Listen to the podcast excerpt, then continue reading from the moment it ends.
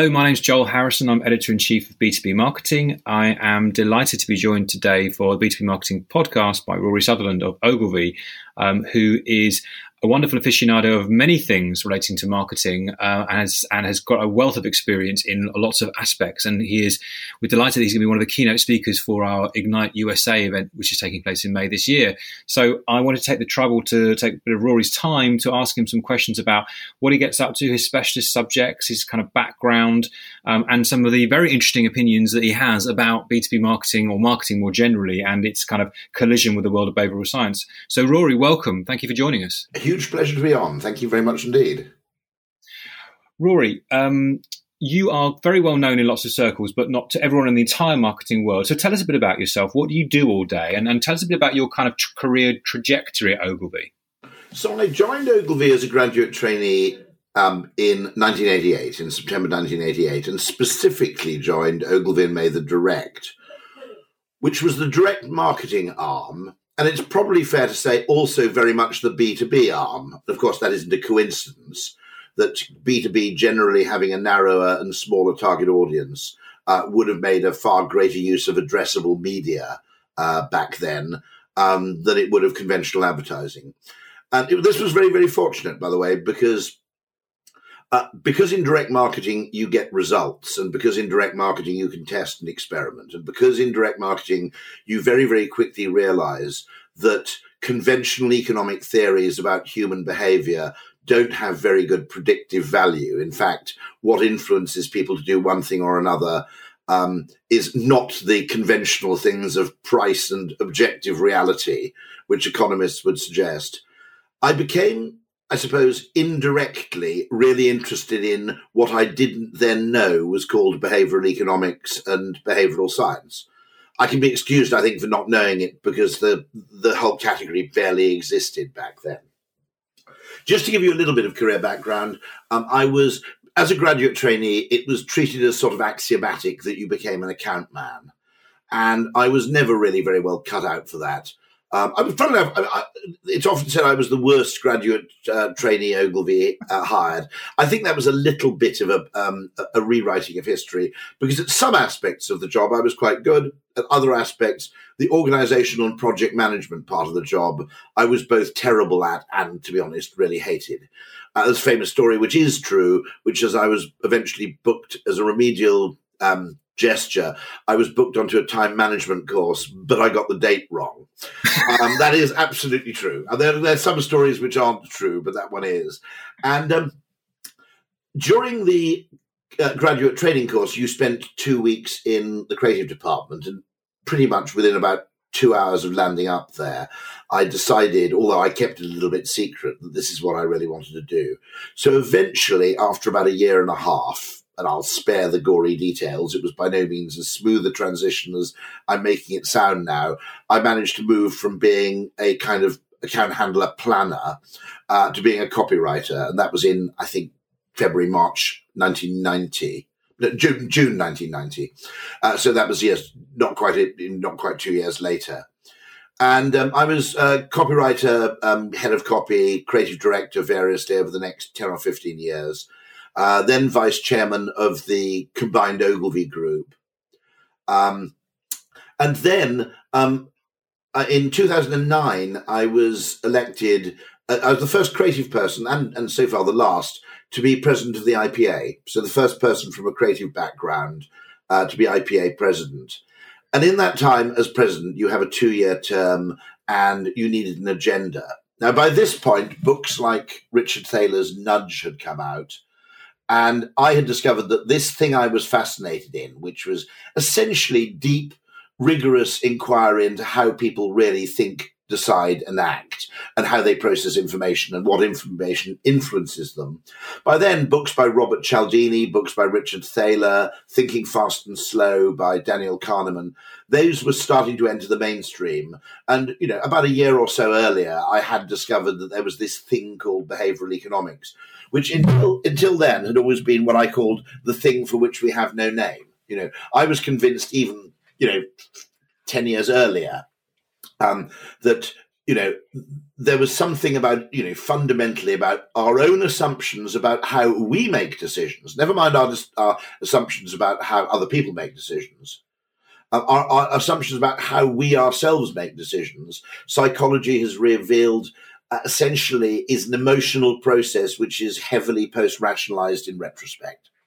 So, and so market research doesn't really have fantastic predictive value always. It can do, but it can't be relied on because people don't have introspective access to their own motivations. And so I made the IPA two year agenda essentially getting the IPA member agencies much, much better at understanding this stuff.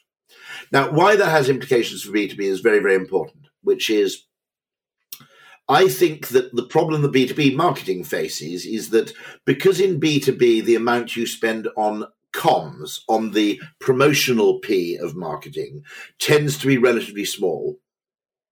Marketing tends to have a relatively low stature and a low level of influence simply because it's not very expensive. What I found fascinating about behavioral science is that it enabled you to deploy human insight and creativity in the service of lots and lots of business problems, not just those business problems where bought media, advertising, or communication formed a large part of the solution. And to me, it completely broadened the remit of what a marketing agency could be. And because it removed that totally bogus association, I mean, agencies haven't been paid on commission since 1989 But to a large extent, they still behave as though they are.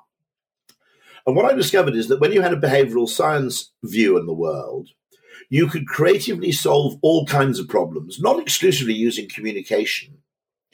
And you could solve those problems for people who didn't have a big media budget. You know, some of our clients at Ogilvy Change have included not only B2B clients, but the Thames Valley Police, for example. Now, Thames Valley Police are never going to attend the Cannes Advertising Festival. But it suddenly occurred to me this was precisely what I loved about behavioral science, which is that you could deploy exactly the same creativity and insight that had been used historically by ad agencies to produce advertising. And you could take exactly that same sort of independence of mind and deploy it to a hundred times more clients, very specifically the very people who don't attend the Cannes Advertising Festival, who are just as much in need of creativity as anybody else. So, so this this whole area was um, fascinated you and gripped you, and, and it felt like it, it's from what you're saying. It sounds like it kind of it was emerging at the same time as your career was progressing. So it was a kind of serendipitous alignment of. It, it, it was hugely timely, actually, because I I think um, had these books not come out, had I not discovered behavioral science, uh, by the way, it's more than just behavioral economics, it's behavioral science, it's psychology, it also includes evolutionary psychology, um, and also evolutionary thinking and complexity thinking.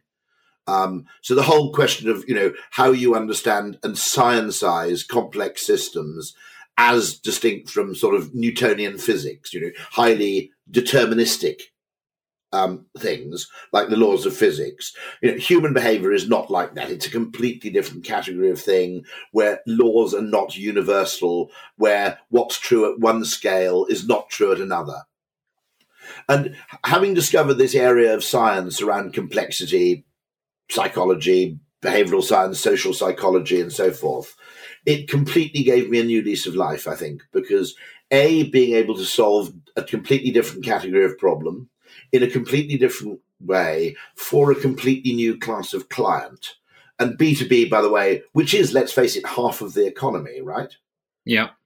And it's a nonsense to think that Unilever, simply because they advertise a lot, are in massive need of creativity and human insight, but Rolls Royce aero engines aren't. You know, and so one of the things I think it does is it not only revitalizes my enthusiasm for working in a marketing services agency, I think it does goes further than that. I think it revitalizes marketing and reestablishes the essential primacy of a customer view in any organization, regardless of what its media spend happens to be.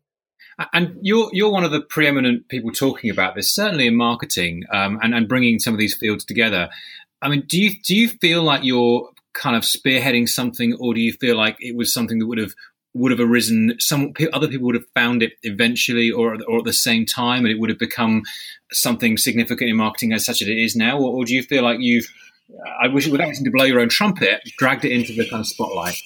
Um, I mean, uh, no, um, I I've made a lot of noise. I mean, I, I, and by the way, you know, I make no apology for that because natural behavior in any organization always reverts to habit. And so, if you want to disrupt anything, making a lot of noise uh, is an essential part of that process. You have to continually remind people of the alternative to prevent them, you know, always falling back on plan A, as it were. Mm-hmm. And so, I sometimes describe myself as a behavioral science impresario. And that's partly to make the fact, make the point that I, I, have no qualifications in the area. I was a classicist at university. Um, I employ, you know, 14 people who do have psychology qualifications, although that is by no means a prerequisite in my view. Uh, what you need to do this is a mindset. It isn't a, um, it, it isn't a, you know, an MSc. And um, but but w- when I describe myself as an impresario, what I mean is, and by the way, that's not an irrelevant um, thing. Darwin, I think, needed Huxley. Uh, you see what I mean? If there are big important ideas out there, it isn't true to say that those ideas will be adopted and enthusiastically followed according to their own merits, which is the standard sort of scientific view. In fact, if you don't market good ideas, um, it's very easy for good ideas to die.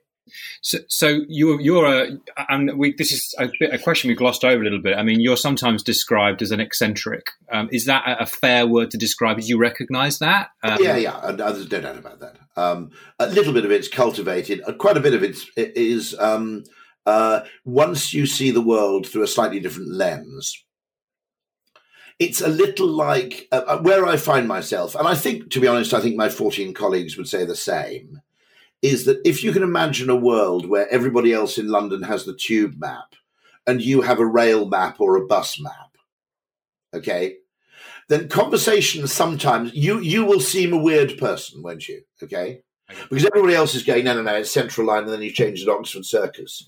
And you go, what the fuck are you talking about? You t- oh dear, I'm sorry about this. Uh, uh, are we after the watershed? you know, and so, you know, everybody else is going, no, no, no, Central Line, change to Oxford Circus, mate. And you're going, no, no, no, we want the 27.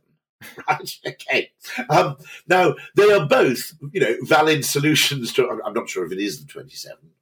Um, but but they're both valid solutions to a perfectly reasonable problem using a different mental toolkit.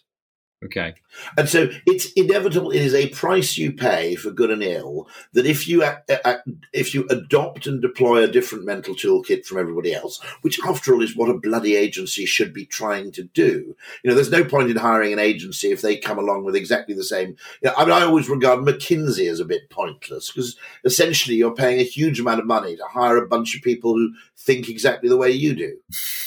and um, so the whole point is that anybody who has a different mental map of the world will always come across as weird. I mean, I mean, David Ogilvy also gives the advice, which is cultivate your eccentricities early, because then when you get old, nobody will think you've gone mad. yeah, that's you know, if you leave your eccentricities to late in life, then uh, it's often interpreted as senility or insanity. That's a very good point. I can see that applies. One, one other lucky thing I have to say is that I'm old, um, and that this in a sense, I think, had I had this epiphany when I was 28 or 32 rather than 40 something, I think I would have gone slightly nuts. Because one advantage of being in your late 40s and 50s is when you say strange things, people do pay more attention than when you do when you're 27 just thinking about you earlier on, you mentioned the word disruption, and uh, is there aspects of this? And you, you kind of also painted the picture of um, you were kind of. I got the sense from what you were saying that you know you've been doing your job, the conventional aspect of it, at least if you can call it that, for a long time, and, and this whole topic came as a bit of a game changer for you. Um, but at the same time, you know, marketing itself has been disrupted, hasn't it? Certainly the old-fashioned methods of it. Direct marketing has been, advertising has. You know, so this is um, there is an extent to which this whole topic of behavioral economics, um, behavioral science, allows the, the, disruptors to be disrupted. It, it, allows it allows people to um, reframe what's important and perhaps you know have an argument. Perhaps some of the data obsession that that we're getting not necessarily wrongly. It, it, but in this way, it gives you scientific justification And by the way, even more important, a justification, not only one that's scientific, but one that uses scientific language. Mm-hmm. Okay. To justify what, in the absence of that science, would seem whimsical, silly, or irrational. Uh-huh. And one of the problems marketers have always faced, I think that's particularly true in B2B, is the vocabulary of marketing is stupid. Okay. It's, you know, there are a lot of words. I mean, you know, brand is an incredibly important concept, okay, but it's become a word a bit like the blank tile in Scrabble, where you could use it to mean whatever you like. Yeah. You know, it's brand advertising. Why didn't this ad get any response? Oh, because it's brand advertising, you know. And so to anybody who isn't a marketer, marketing language makes us look ridiculous. And we forget that, I think.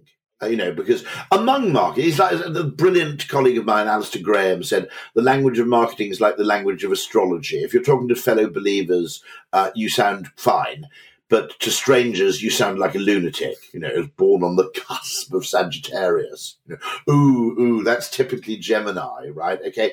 You know, if you believe in astrology, you're having a sane conversation. If you're anybody who doesn't, basically, you sound like a nut. and one of the most interesting things I discovered, particularly true in, not only in B2B, but in Silicon Valley, if you have a very strong engineering culture, a very strong financial culture, a very strong logistics culture, okay, where everything is all about certainty, quantification, and optimization, then both marketers and marketing language is particularly maddening.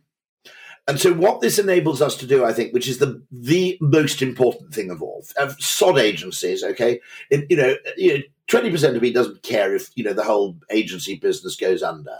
What's absolutely vital to the progress of capitalism and humanity is that the marketing mindset, i.e., looking at something through the lens of consumer perception rather than through a top down systems lens, you know, a balance sheet lens, if that viewpoint is lost from businesses, they will make incredibly expensive mistakes and they will fail to understand the world properly. Do you think then that, that actually that problem's got worse in more recent yes, times? Yeah, enormously worse. And I think in the uh, um, arrival of things like AI, the arrival, you know, just buzzwords like AI, the arrival of the spreadsheet, you know, going back to the kind of early 90s, has led people. We accepted in 1988 that there were large numbers of things which were kind of unknowable, okay, and immeasurable.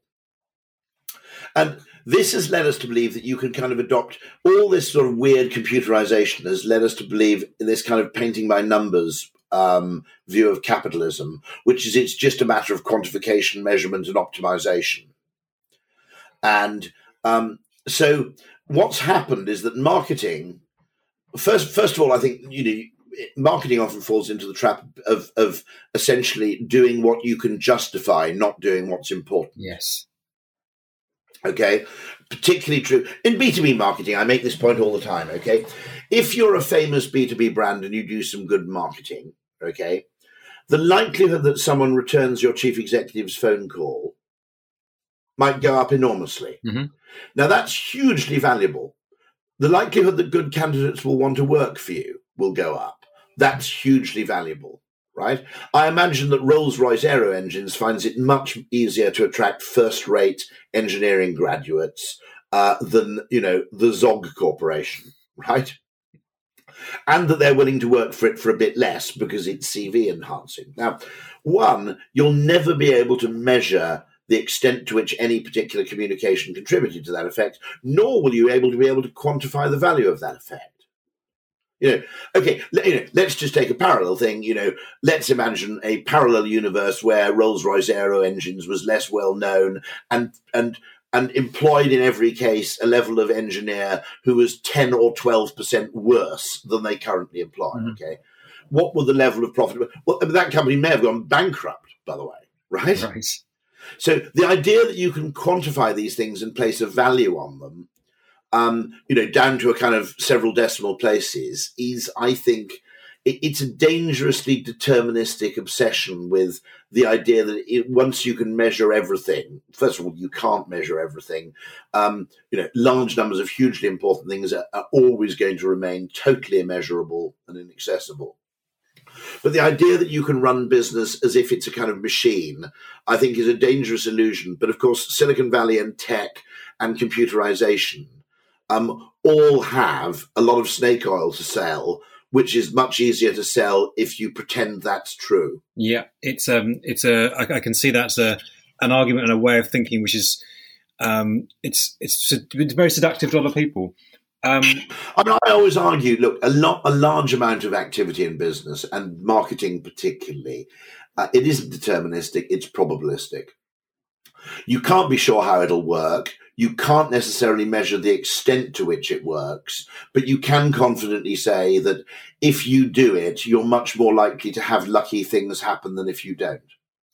So, so it's it's worth pursuing because of the, the some of the, the fallout that we can't, or the benefits and fallout, whatever you want to describe it as, that we can't necessarily see from the outset because it's good the, the, the, the, balance of problem. I mean, when I set out marketing my book, when I, when I'd first written it, the publisher, among other people, wrote to the Virgin Breakfast Show and Chris Evans about my book. Okay. Now, no one would have planned that in advance. I wouldn't have sat down and said, well, it's a book about behavioral science and uh, particular interest to marketers and practitioners.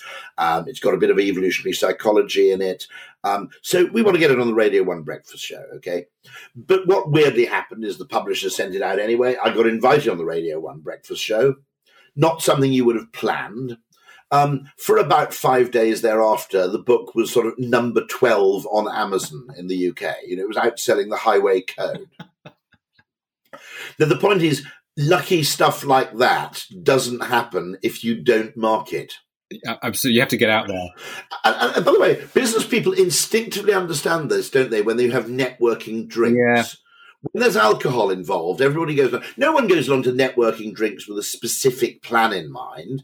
They accept the fact that it's worth hanging around and drinking bad red wine and eating silly canapes for two hours on the off chance that something really valuable happens. And nine times out of ten, it may be pretty worthless. And then the tenth time, you meet the client of your dream. So, so Rory, but we don't try and plan it all in advance, and we don't quantify it in retrospect, but we still do it. And you might argue that procurement um, uh, operates on that very, very dangerous pretense. Mm-hmm. Um, I, I, I, don't think procurement should exist in the way it does for the most part. I've Got to be careful saying this. My wife used to work in it. My wife used to work in defense procurement. Okay, that's where it's a kind of strategic discipline, where it's simply um, salami slicing, price cutting, and destroying any chance to create social capital between supplier and purchaser. I think it's net economically negative. Um, and and so uh, the, the, really important point here is that marketing, the understanding, um, first of all, uh, um, one of the reasons, and, and, and I blame agencies for this partly, uh, communication or P, promotion, is only one of the five P's, and it's not necessarily the most important thing that marketers do. You know, there's price, place, um, sometimes positioning is included, etc. Okay, now. Uh, my view is that someone, even if you're selling aero engines, someone with a marketing mindset should be present to discuss price. I'll give you a lovely example of this, which I've I've often cited to people, which is um, if you don't have a marketer present, everybody will proceed on the assumption that everybody is rational and that economics is true. And therefore, the only way you can improve your product, let's say you're an industrial energy provider, okay, you're providing electricity to a large factory, right? Mm-hmm. And you want to drop your price. What do you do? You drop the price per unit of a kilowatt hour to the aluminium smelting works or whatever. Now, I would be sitting in that meeting and go, Are you sure? Right? Um, and they go, well, how, how, can how can there be anything bad in reducing price? And the first question I'd ask is, maybe you want to reduce the price, but why don't you keep the price the same and pay them a rebate every year? And they'll go, what the hell's the difference? And I'll go, because if you're a finance director, you'd much rather get a rebate than get a discount. Because the rebate is probably money you can punt around from one budget to yeah. another whereas the discount is understanding the psychology of the buyer. So understanding the psychology of the buyer in something as simple as simply asking the question, well, we're going to drop the price by five percent. Why don't you keep the same the price the same and give them a four percent rebate?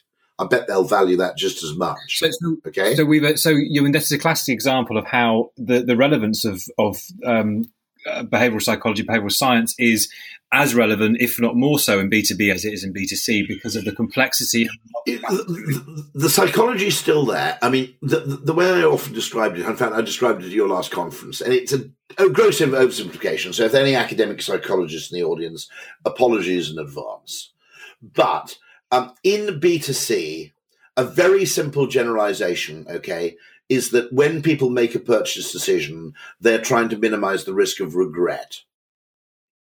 Now, by the way, that's very important in itself because if if you're not trying to buy the best thing you can, you're trying to minimize the chance that you buy something which proves disappointing.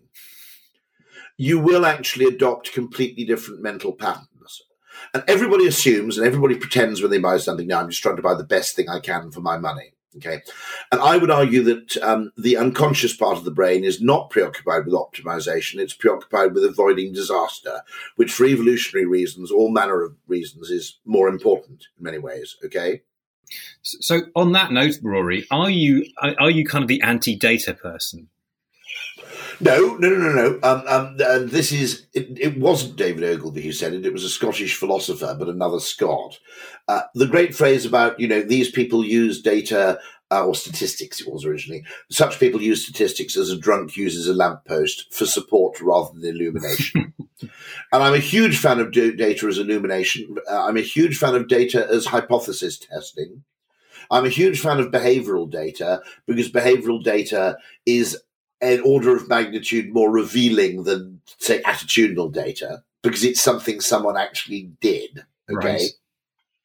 Okay, so I'm a huge fan of data. What I'm not a fan of is the idea that you can basically um, uh, it, it, it, there's a use support rather than illumination. What me what this means is that if I can pretend this is an entirely rational, data driven decision, I'm off the hook for any blame if it goes wrong the more I admit to any subjectivity being deployed in my decision, right? Yeah.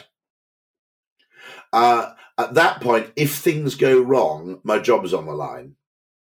That, and so a large amount of data is used to pretend that the answer to your conclusion is self evident and rational, which means, therefore, that you're not really held responsible for it because uh, I was only obeying spreadsheets. Uh, to, you know, it's it's kind of like the Nuremberg defense. you know, uh, you know, I was only obeying an algorithm. It's it's, a, it's a kind of it played to this kind of com- complex, hypocritical, counterintuitive view of what we actually are as human beings. There's another point I'll make, by the way, a B2B point, which is one area where I'm very skeptical about the advertising approach to the world is I think if you have a customer journey, now, okay, we, we get the fact this is kind of overused. You know, I'm going to start talking about brand onions you know any minute now. But if you have a customer journey, it seems obvious to me that you should optimize the end of the journey and then work backwards. Mm-hmm. Because there's no point in optimizing what you might call the top of the funnel if there's a bottleneck at the bottom of the funnel. So my idea, my approach to everything is you should start with the behavior and work backwards. And what advertising tends to do, because all the money is in bought media, is you start far out and move in. Yeah.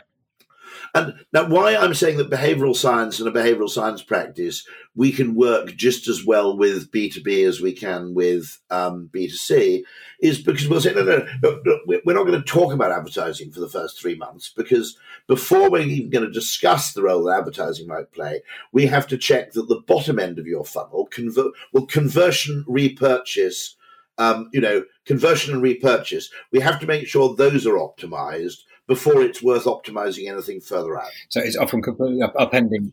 And so you don't need you don't need a media budget to do this. And what we might say is you're offering two products, you order offer three, and build a bit of extra margin into the one in the middle. So Rory, um, this is fascinating stuff as always, but I'm mindful that we um, we only have so much time on our podcast. I'd love to talk to you for for uh, always more time than I have.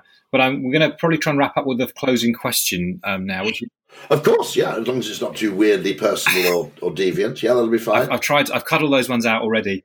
You cut those. You cut those ones out. Yeah. Okay. You're, you're, you're speaking to. We're talking primarily because you're going to be talking at our uh, Ignite USA event in Chicago. In Chicago, the greatest city in America, in my opinion. Uh, can fabulous place. Can you tell us? I think so too. Uh, I can. Can you tell us a little bit about what you're going to be talking? about? I mean, obviously it's about this kind of stuff, but it's going to taking stuff out of your some stuff out of your book as well. But can you give us a little snapshot about what you're going to be talking about at, at, um, at Ignite in, uh, in May? Uh, very simply, and I can do this in a sentence, what I think behavioral science allows us to do is first and most important to elevate the status of marketers in organizations which aren't necessarily media heavy. Okay. And the most important thing is to elevate the status of marketers and marketing within organizations. Because, you know, the future of agencies in which I work isn't worth shit unless you can manage to do that. Okay you know, we can have marketing directors loving us, you know, for all it's worth, but if marketers themselves aren't respected and influential, uh, then we're kind of whistling Dixie. Okay. Now, what I, I suppose I intend to say is that if you take a much broader, less comms focused view of marketing, creativity, insight, and you also have the language and vocabulary to, to describe it in terms which don't alienate a finance director or a logistics director or chief operating officer. Okay. Then the remit for marketing and therefore the necessary influence of marketing is much broader and much greater than it's currently assumed to be and it's and it's certainly hard to imagine any marketers with any sense of ambition really arguing with that. You would hope, wouldn't you? Yeah, I agree. Yes, it's, it's, where we want to get. And, and so I'm really excited to hear what you've got to say again at Ignite. So Rory, thanks so much for joining us today. Uh, it's been fascinating as ever to hear what you've got to say. So, um, and looking forward to hearing you at, at Ignite.